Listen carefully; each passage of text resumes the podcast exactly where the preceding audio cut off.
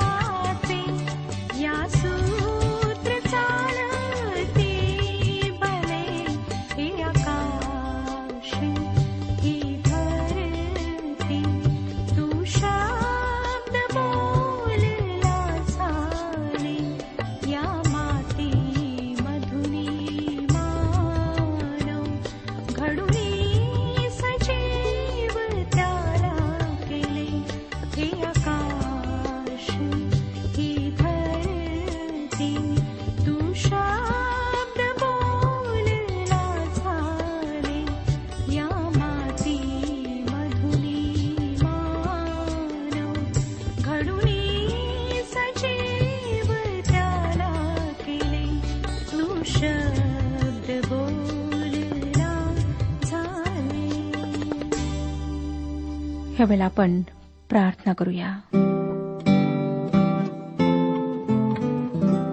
सर्वसमर्थ प्रेमळ परमेश्वर पित्या तू जो पवित्र आहेस सर्व सामर्थ्य आहेस जो तू आमच्यावर नियंत्रण ठेवतोस त्या तुझ्या समोर आम्ही नतमस्तक होत आहोत. आमच्यामध्ये कुठलीच योग्यता नाही. परंतु प्रभू आम्ही तुझ्याजवळ ह्याच आशेने येतो की तू आमच्या सर्व पापांची आम्हाला क्षमा करशील. तुझी स्तुती असो तुला धन्यवाद असो कारण तू आमच्यावर दया केलेली आहेस. तुझं पवित्र वचन आमच्या मातृभाषेमध्ये तू आमच्याकरिता उपलब्ध केलेलं आहेस. पवित्र बापा हे वचन समजण्याकरिता आमची मदत कर मार्गदर्शन कर. आज तू आमच्यासोबत बोल. जे आजारी आहेत त्यांना स्पर्श करून आरोग्य पुरेव. प्रत्येकावर तू आशीर्वाद पाठव. आज आम्हाला आत्मिक रूपाने तू आशीर्वादित कर. ही प्रार्थना तारणाऱ्या प्रभू यशू ख्रिस्ताच्या गोड आणि पवित्र नावात मागितली आहे म्हणून तो ऐक. आमेन. श्रोत्यांनो ह्या दिवसांमध्ये आम्ही नेहम्या ह्या पुस्तकाचे अध्ययन करीत आहोत आणि तिसऱ्या अध्यायाच्या एकोणतीस वचनांपर्यंत आम्ही अध्ययन संपवले आहे. मी आपणाला सांगितले होते की पूर्वविषयी अधिक माहिती आम्ही पुढच्या कार्यक्रमात पाहू. हा जो दरवाजा होता पूर्वेकडचा या दरवाजामुळे आमच्या मनात उत्सुकता निर्माण होते. हा दरवाजा शहराच्या पूर्वेकडे होता. सकाळी सर्वात आधी हाच दरवाजा उघडला जायचा. आताच्या एरुश्लेम शहरात हा पूर्वेकडचा दरवाजा बंद ठेवण्यात आला आहे. काही लोकांच्या मते प्रभू यशू ख्रिस्ताचे दुसरे आगमन याच दरवाजातून होणार आहे. तो असे करेलही. परंतु पवित्र शास्त्र असे सांगत नाही. पवित्र शास्त्र सांगते की तो सोनेरी दरवाजातून प्रवेश करेल परंतु हा दरवाजा शहराच्या भिंतीमधला नाही तर मंदिराचा दरवाजा आहे. जरी आज हा दरवाजा बंद ठेवण्यात आला असला तरी त्या काळात सर्वात आधी हाच दरवाजा उघडण्यात येत असे कारण श्रोत्यानं तो सूर्याच्या उगवतीच्या दिशेला होता. या दरवाजाविषयी आपण थोडीशी कल्पना करू शकतो. रात्रभर रात्रीचा पहारेकरी मागे पुढे चालत असे काठीचा आवाज करीत असे. पहाटेच तो उगवतीच्या दरवाजाकडे जाऊन क्षितिजाकडे लक्ष लावत असे. दिवस उगवला की नाही हे पाहण्यासाठी कदाचित शहरातल्या लोकांना रात्री झोप येत नसेल रात्रीच्या अंधारात शत्रू लपला असेल अशी भीती त्यांच्या मनात असेल आणि म्हणून त्यांना झोप येत नसेल. कदाचित ते रात्रभर एरा झरा घालत असतील आणि शेवटी ते रात्रीच्या पहारेकऱ्याला विचारत असतील अजून रात्र आहे काय?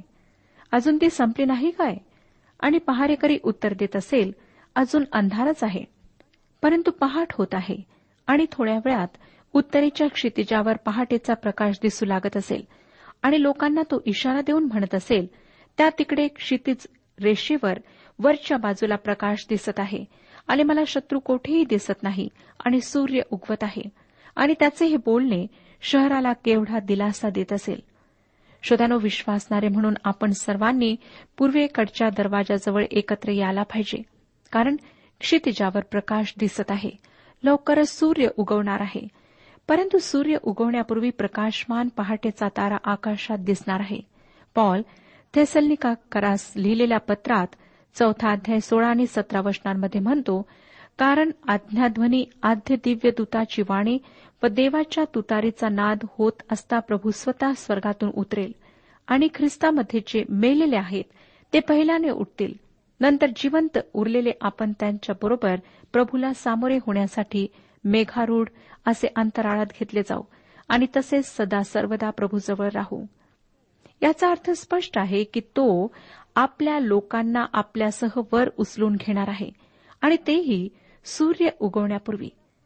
आज थोडाफार पहाटेचा प्रकाश दिसू लागलेला आहे. मंडळीला प्रभू येशू केव्हा वर आपल्याजवळ उचलून घेणार याची तारीख मी देऊ शकत नाही.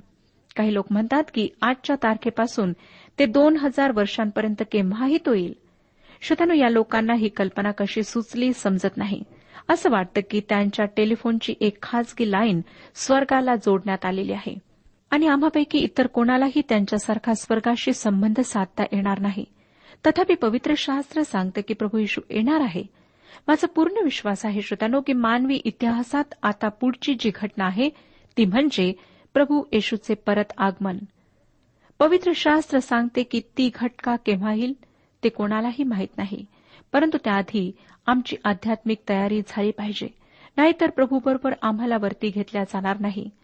प्रभू येशूने त्या घटनेविषयी मत्तेकृ शुभवर्तमान चोवीसावा अध्याय छत्तीस ते एकोणचाळीस वचनांमध्ये फार स्पष्टपणे सांगितले आहे. जर आपणाजवळ नवीन करार आहे तर अवश्य ही वचने आपण वाचा. आता आपण तिसावं वचन वाचणार आहोत. तिसरा अध्याय तिसावं वचन सांगतं त्याच्या शेजारी हनन्या बिन शलेमा आणि साल्फाचा सहावा पुत्र हानून यांनी दुसऱ्या एका भागाची डागडुजी केली. त्याच्या शेजारी मशुल्लाम बिन बरेख्या याने आपल्या कोठडीपुढे डागडुजी केली. मशुल्लामाने केवळ आपल्या घरासमोरच्या भिंतीची दुरुस्ती केली. यातून आम्हाला आमच्या आध्यात्मिक जीवनासाठी एक सुंदर धडा शिकायला मिळतो. आम्ही सर्व जगासमोर साक्षीदार होऊ शकणार नाही. आमच्या आजूबाजूच्या परिसरात आम्ही सुवार्ता सांगू शकणार नाही. परंतु स्वतःच्या घरातल्या लोकांना मात्र आम्ही सुवार्ता सांगू शकतो. श्रोत्यानो आपले संपूर्ण कुटुंब प्रभूकडे यावे आपल्या कुटुंबातल्या प्रत्येक व्यक्तीचे तारण व्हावे ही फार आनंदाची गोष्ट आहे.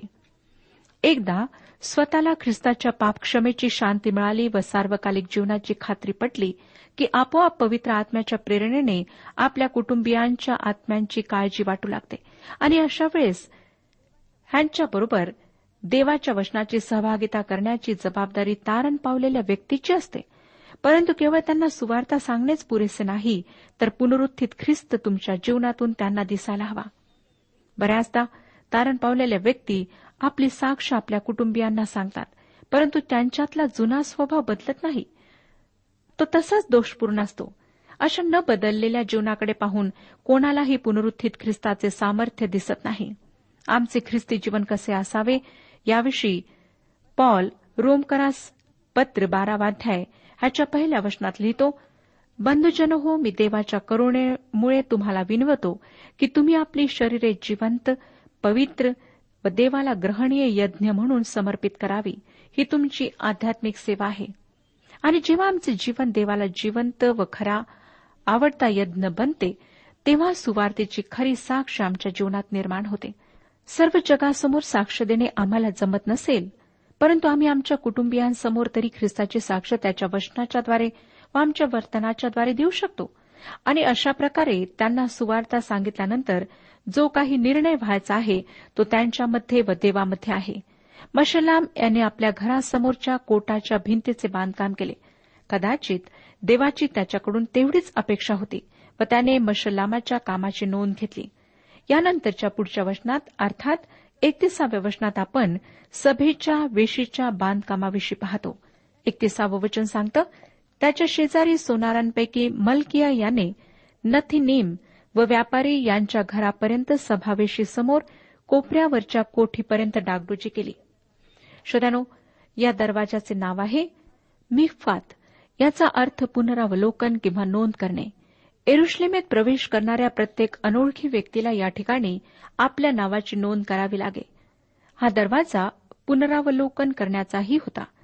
युद्धभूमीवर युद्ध करणारे सैन्य जेव्हा परत येत असे तेव्हा ते या दरवाजातून प्रवेश करीत असत. याच दरवाजातून दाविदाने आपल्या परतणाऱ्या सैन्याची पाहणी केली. दावीद व त्याचे सैन्य यांचे एकमेकांवर फार प्रेम होते. त्यांच्यापैकी अनेकांनी आपले प्राण दाविदासाठी दिले असते. जेव्हा या दरवाजातून आतमध्ये येत तेव्हा युद्धात जखमी झालेल्यांचे आभार मानण्यासाठी दावीद तेथे उभा राहील श्रोत्यानो थैसलनिकाकरास पहिले पत्र चौथ्या अध्यामध्ये आम्ही वाचले की विश्वासणारे प्रभूकडे वर आकाशात घेतल्या जातील. काही लोक म्हणतात ओहो ही गोष्ट फार सुंदर आहे. होय श्रोत्यानो ही गोष्ट सुंदर आहे. परंतु तुम्हाला माहीत आहे का की या घटनेनंतर आम्हाला ख्रिस्ताच्या न्यायसनासमोर उभे राहावे लागणार आहे? आणि तेथे आपल्या कृत्यांप्रमाणे आपल्याला प्रतिफळ मिळणार आहे. करिंदकरास दुसरे पत्र पाचवाध्याय आणि दहावं वचन सांगतं कारण आपणा सर्वांना ख्रिस्ताच्या न्यायसनासमोर खऱ्या स्वरूपाने प्रगट झाले पाहिजे. ह्यासाठी की प्रत्येकाला त्याने देहाने केलेल्या गोष्टींचे फळ मिळावे. मग ते बरे असो किंवा वाईट असो. प्रकटीकरणाचे पुस्तक विसावाध्याय अकरा ते पंधरा या वचनात सांगितलेला पांढऱ्या न्यायसनावरचा जो न्यायनिवाडा आहे तो हा न्यायनिवाडा नाही. या न्यायसनासमोर केवळ विश्वासणारे उभे राहणार आहेत. कारण हा न्याय तारणाविषयी नाही तर प्रतिफळ किंवा पारितोषकाविषयी आहे. शरीरामध्ये केलेल्या कृत्यानुसार विश्वासणाऱ्यांना पारितोषक मिळणार आहे. जर तुमचे तारण झालेले नसेल तर तुम्ही तेथे असणार नाही. परंतु तुम्ही जर विश्वासणारे असाल तारण पावलेली व्यक्ती असाल तर तुम्ही जे काही केले त्यानुसार मग ते चांगले असो किंवा वाईट असो त्यानुसार तुम्हाला पारितोषिक मिळेल. आणि या गोष्टीवर आधारित असे पावलाचे विधान करिंदकरास दुसरे पत्र पाचवाध्याय अकराव्या वचनात आम्हाला वाचायला मिळते. तो म्हणतो आम्ही प्रभूच्या भयाची जाणीव बाळगून माणसांची समजूत घालतो. देवाला तर आम्ही प्रगट झालोच आहो आणि तुमच्या सत्सद विवेक बुद्धीतही प्रगट झालो आहे अशी आशा मी धरतो. दुसऱ्या शब्दात सांगायचे झाले तर पॉल म्हणतो मला कामात व्यग्र झाले पाहिजे. कारण मी दिवसातून आठ तास काम करतो की चोवीस तास प्रभूसाठी काम करतो की आठवड्यातून सात दिवस त्याची सेवा करतो याचा वृत्तांत मला द्यायचा आहे. श्रोतानो नियमशास्त्रानुसार यहुदी लोक परमेश्वरासाठी केवळ एकच दिवस देत असत. परंतु आपल्या प्रभूने आम्हाला सांगितले आहे की आम्ही जे काही करू ते आम्ही प्रभूसाठी करायला हवे. आम्ही काय करतो? त्याविषयी तो पर्वा करीत नाही. आम्ही भांडी घासतो किंवा खड्डे खणतो किंवा दुसरे काही काम करतो याविषयी तो काही म्हणत नाही. पॉल आम्हाला करिंदकरास पहिले पत्र दहावाध्याय एकतीसाव्या वचनात सांगतो की आमच्या सर्व कृत्यांद्वारे देवाचे गौरव व्हायला पाहिजे. परमेश्वर आमचे अंतर्मन पाहतो. आम्ही कसे जगतो ते तो निरखून पाहतो. हे तर मिखपात दरवाजाचे चित्र आहे. दाविदाला आपली युद्धात जखमी झालेली माणसे माहीत होती. मधून मधून तो त्यांची नावे जाहीर करून त्यांना म्हणत असे माझ्याजवळ तुमच्यासाठी मान चिन्ह आहे. श्रोत्यानो अशा अनेक अनोळखी प्रसिद्धी न पावलेल्या ख्रिस्ती लोकांना ख्रिस्ताच्या न्यायसनासमोर बोलावल्या जाईल व त्यांना पारितोषिके देण्यात येतील. मी उपदेशक सेवक प्रचारक शब्बाशाळा शिक्षक मंडळीचे अधिकारी यांना पारितोषिके मिळालेले पाहते. परंतु त्या न्यायनिवाड्याच्या दिवशी अनेक अनोळखी लोकांना पारितोषिके मिळणार आहेत. श्रोत्यानो आम्हाला त्याकरिता तयारी करायची आहे. नंतर बत्तीसावं वचन सांगतं कोपऱ्यावरच्या कोठेपासून मेंढे वेशीपर्यंत सोनारांनी व व्यापाऱ्यांनी डागडुजी केली. आपण दहा दरवाजांच्या बांधकामाविषयी अभ्यास केला. आता आपण पुन्हा मेंढराच्या वेशीजवळ आलो आहोत. जिथून आपण सुरुवात केली तेथून एरुश्लेमेला वळसा घालून पुन्हा सुरुवातीच्या ठिकाणी आपण पोहोचला आहोत. आपल्याला आठवतच असेल श्रोत्यानो की मेंढराची वेस ख्रिस्ताच्या वधस्तंभाचे प्रतीक आहे. आम्ही ख्रिस्ताच्या वधस्तंभापासून सुरुवात केली आणि आता शेवटही ख्रिस्ताच्या वधस्तंभापाशी केला. ख्रिस्ताचा वधस्तंभ सर्वात अधिक महत्त्वाचा आहे. या मेंढराच्या वेशीजवळ आल्यामुळे मला तुम्हाला एक गोष्ट सांगावीशी वाटते. डॉक्टर मॅक के एक प्रसिद्ध स्कॉटिश प्रचारक एका देशामध्ये जेव्हा सभामध्ये बोलत होते त्या सभेनंतर एक तरुण त्यांच्याकडे आला व म्हणाला मला तुमच्याशी थोडा वेळ बोलायचे आहे. यावर त्यांनी उत्तर दिले ठीक आहे. परंतु मला माझ्या राहण्याच्या ठिकाणी परत जायचे आहे आणि त्यासाठी मला ट्रेन पकडायची आहे. तू माझ्याबरोबर स्टेशनपर्यंत चालू शकतोस? ते स्टेशनच्या दिशेने चालत असताना त्या तरुणाने म्हटले ख्रिस्तावर विश्वास ठेवण्याविषयीचे तुमचे म्हणणे मला समजत नाही. यावर परमेश्वराची तारणाची योजना त्याला पुन्हा समजावून त्यांनी सांगितली. यावर तो तरुण म्हणाला मला क्षमा करा. मला अजूनही समजू शकत नाही. हीच गोष्ट माझ्या डोक्यात शिरत नाही. याच वेळेस डॉक्टर मॅके यांची ट्रेन स्टेशनमध्ये शिरली. त्यांनी त्या तरुणाला त्याच्याजवळ पवित्र शास्त्र आहे का असे विचारले. यावर त्याने नकारार्थी उत्तर दिले. डॉक्टर मॅके यांनी त्याला स्वतःचे पवित्र शास्त्र देऊन म्हटले यातील यशयाचे पुस्तक त्रेपन्न अध्याय आणि सहावे वचन वाच. जेव्हा तू त्या वचनातील पहिल्या सर्व या शब्दापर्यंत येशील तेव्हा अगदी खाली वाग व पुढे आत जा. मग शेवटच्या सर्व या शब्दापर्यंत आलास की सरळ उभा राहा व बाहेर ये. मग त्या तरुणाने पवित्र शास्त्र घेतले व डॉक्टर मॅके यांनी आपली ट्रेन पकडली.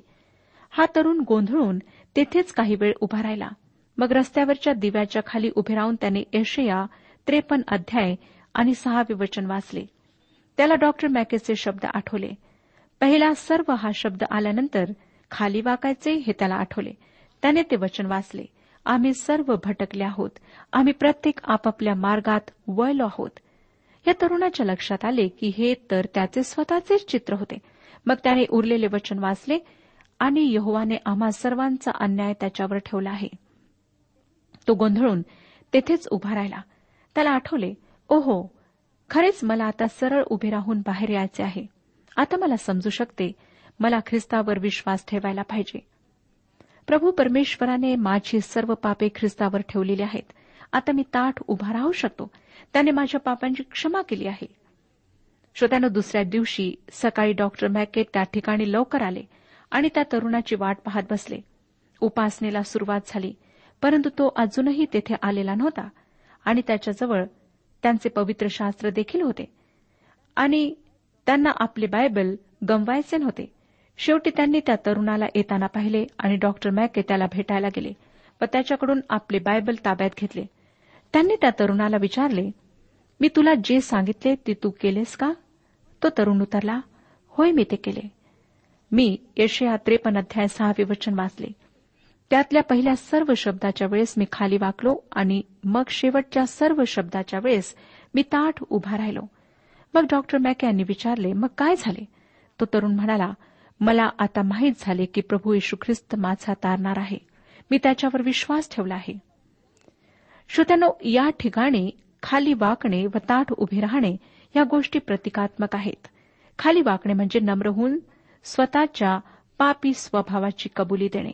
मग ख्रिस्तावर विश्वास ठेवणे आणि मग त्या पापी स्वभावातून मुक्त होणे ताठ उभे राहणे. आम्हा सर्वांच्या देवाशी असलेल्या संबंधाची सुरुवात ख्रिस्ताच्या वधस्तंभापासून मेंढराच्या दरवाजापासून होते. तेथेच आम्ही परत येतो म्हणजे सदा सर्व काळ आम्ही ख्रिस्ताच्या एकोणीसशे वर्षांपूर्वीच्या मृत्यूविषयी बोलणार आहोत. त्याचे मरण तुमच्या व माझ्या पापांसाठी झाले याविषयी आम्ही बोलणार आहोत. नेहमीच्या मार्गदर्शनाखाली पवित्र आत्म्याच्या सामर्थ्याने लोकांनी एरुश्लेमेचे दहा दरवाजे बांधले. येथपर्यंत सर्व व्यवस्थित झाले. परंतु आता आपण पुढच्या अध्यात पाहणार आहोत की या शांतीने पार पडत असलेल्या कामात शत्रूंनी व्यत्यय आणलेला आहे. चौथ्या अध्यायाची मध्यवर्ती कल्पना आहे कोटाच्या बांधकामात शत्रूने आणलेले अडखळण. व यहुदी लोकांचे पराकाष्ठेचे परिश्रम. या अध्यात आम्हाला आमच्या आध्यात्मिक जीवनासाठी पुष्कळ उपयुक्त गोष्टी सापडतात. वाचूया श्रोत्यानं चौथा अध्याय पहिलं वचन. नेहम्याचे पुस्तक चौथा अध्याय पहिले वचन. आम्ही कोट बांधित होतो हे सन बलटाने ऐकले तेव्हा त्यास मोठा क्रोध आला व तो यहुदी लोकांचा उपहास करू लागला. नेहम्या व यहुद्यांच्या शत्रूला त्यांच्या बांधकामाविषयी फार राग आला. आतापर्यंत त्यांना वाटले की हे बंदिवासातून परतलेले यहुदी हे पुनर्बांधणीचे काम पूर्ण करू शकणार नाहीत. त्यांच्यामध्ये तेवढी हिंमत नाही. परंतु जेव्हा या लोकांची मेहनत व जिद्द त्यांनी पाहिली तेव्हा ते फार संतापले. त्यांना यहुद्यांचे कल्याण पाहवत नव्हते म्हणून ते त्यांचा उपहास करू लागले. पुढे तो सन बल्लट म्हणाला दुसऱ्या आणि तिसऱ्या वचनात तो आपले बांधव व शोमरोनचे सैन्य यांच्यासमोर म्हणाला हे दुर्बळ यहुदी काय करणार? ते तटबंदी करणार काय? ते यज्ञ करणार काय? ते एका दिवसात सर्व काम आटोपणार काय? आज खाल्लेले पाषाण मातीच्या ढिगारातून निवडून घेऊन ते पुन्हा कामास लागण्याजोगे करीतील काय? त्याच्याजवळ अमोनी तोबिया होता तो म्हणाला ते जे बांधकाम करीत आहेत त्यावर एखादा कोल्हा चढला तरी तो त्यांचा कोट पाडून टाकेल. श्रोत्यानो या प्रकारचे बोलणे खरोखर मनोधैर्य खचविणारे होते. यहुदी दुबळे आहेत ते संख्येने कमी आहेत त्यांच्याच्याने कोणतीही गोष्ट पुरी होऊ शकणार नाही आणि त्यांच्यात काहीच ताकद नाही कार्यक्षमता नाही. ते करून करून काय करतील? आणि ज्या लोकांना बांधकाम कसे करायचे ते सुद्धा माहीत नाही. ते बांधकाम करीत आहेत ते बांधकाम मुळीच टिकणार नाही. कमी वजनाचा कोल्हा जरी त्या कोटावरून गेला तरी कोट ढासळेल अशा प्रकारचे उपहासाचे बोलणे सन्न बल्लटाने केले. जेव्हा आम्ही ख्रिस्ताच्या मागे जाण्याचा निर्णय घेतो श्रोतानो व नेटाने त्याला अनुसरण्याचा प्रयत्न करतो तेव्हा सैतान आमचा अशाच प्रकारे उपहास करतो. तुझ्या पापी जीवनावर तू काय मात करशील? तुझ्या घाणेरड्या सवय तुला अजिबात सोडून जाणार नाहीत. तुझे नाव इतके बदनाम आहे की तू कितीही घसा फोडून ख्रिस्ताची साक्ष दिलीस तरी त्याचा काही फायदा होणार नाही कारण तुझी पार्श्वभूमी जगाला माहीत आहे. हे व असले विचार सैतान विश्वासणाऱ्यांच्या मनात घालतो. ख्रिस्ताच्या मार्गापासून त्यांना परावृत्त करण्याचा प्रयत्न करतो. आणि अशाच वेळेला आमच्या मनामध्ये निराशा येते. आम्ही हताश होऊन जातो आणि पुष्कळदा विश्वासामध्ये कमजोर पडतो. करिंदकरास दुसरे पत्र पाचवा अध्याय आणि सतरावं वचन सांगतं ह्याच तर जर कोणी ख्रिस्ताच्या ठाई असेल तर तो नैवी उत्पत्ती आहे. जुने ते होऊन गेले पहा ते नवे झाले आहे. सैतान आमचे मनोधैर्य खचविण्यास सतत तत्पर असतो. श्रोत्यानो आमच्या आध्यात्मिक सेवेच्या बाबतीतही तो आमचा उपहास करून आम्हाला खचविण्याचा प्रयत्न करतो. परंतु आम्हाला प्रभूमध्ये विजयी राहायचे आहे. आम्हाला सैतानाच्या अशा कुयुक्त्यांपुढे हार मानायची नाही. परंतु हिमतीने त्याचा सामना करून पुढे जायचे आहे. पुढे चार आणि पाच वचने आम्हाला सांगतात हे आमच्या देवा ऐक आमचा धिक्कार होत आहे. ते निर्भत्सना करीत आहेत. ती त्यांच्या शिरी उलट आण. बंदिवासाच्या देशी त्यांची लूट होते. त्यांच्या अधर्मावर झाकण घालू नको. त्यांची पातके तुचपुडून पुसून जाऊ नयेत. कारण त्यांनी कोट बांधणाऱ्यांसमोर तुला संताप आणला आहे. श्रोत्यानो अशा प्रकारे ह्या लोकांनी प्रार्थना केली. कोटाच्या बांधकामात अडखण आणणारे हे लोक देवाचे व यहद्यांचे शत्रू होते. आणि नेहम्याने ही जी प्रार्थना केली ती नियमशास्त्रानुसार होती. नियमशास्त्रानुसार यहद्यांना न्याय मागण्याचा पूर्ण हक्क होता. योग्य न्याय निवाड्याची ही त्यांची मागणी अगदी रास्त होती. आणि परमेश्वर त्यांच्यासाठी ही गोष्ट करणार होता. कारण परमेश्वर न्यायी आहे. परमेश्वराविषयी ही गोष्ट अगदी खरी आहे. कधी न बदलणारी आहे. परंतु त्याच्या पुत्रावर आम्ही जे विश्वास करणारे आहोत त्यांच्याकरिता त्याने त्या गोष्टीला पूर्णपणे पलटवले आहे. विश्वासणाऱ्यांसाठी प्रभू येशूने सांगितले की सूड घेण्याविषयी आपण प्रार्थना करू नये. इफिस्करास पत्र चौथा अध्याय बत्तीसाव्या वचनात आम्हाला निश्चितपणे ठामपणे सांगण्यात आले आहे. तुम्ही एकमेकांबरोबर उपकारी व कनवाळू व्हा जशी देवाने ख्रिस्ताच्या ठाई तुम्हाला क्षमा केली आहे तशी तुम्हीही एकमेकांना क्षमा करा. रोमकरास पत्र बारावा अध्याय आणि एकोणीसाव्या वचनामध्ये पॉल म्हणतो प्रियजन हो सूड उगवू नका तर देवाच्या क्रोधाला वाट द्या. कारण असा शास्त्र लेख आहे की सूड घेणे माझ्याकडे आहे. मी फेड करीन असे प्रभू म्हणतो. काही गोष्टी अशा आहेत की त्या आम्ही प्रभूवर सोपवल्या पाहिजेत. आज जर तुमच्या मनात कोणाविषयी सूट भावना आहे तर ती गोष्ट प्रभूच्या हातात सोपवा. न्याय करणारा तोच आहे. म्हणून त्याविषयी प्रभूजवळ प्रार्थना करा. प्रभू या विषयात आपली मदत करो आणि आपणा सर्वांना आशीर्वाद देऊ.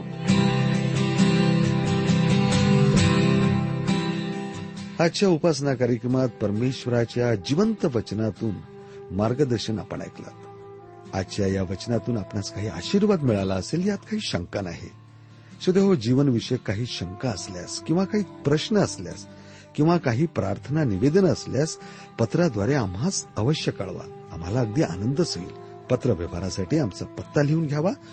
कार्यक्रम उपासना पोस्ट बॉक्स क्रमांक एक शून्य दोन बेजनबाग नागपूर पिनकोड क्रमांक चार चार शून्य शून्य शून्य चार. आमचा ईमेल अॅड्रेस आहे Marathi T T B at radio eight eight two dot com email address पुन्हा एकदा ऐका. Marathi T T B at radio eight eight two dot com बरं तर आता इथंच थांबूया कारण आपल्या कार्यक्रमाची वेळही संपत आलेली आहे. पुन्हा आपली भेट आपल्या पुढल्या कार्यक्रमात तोपर्यंत नमस्कार. सुचे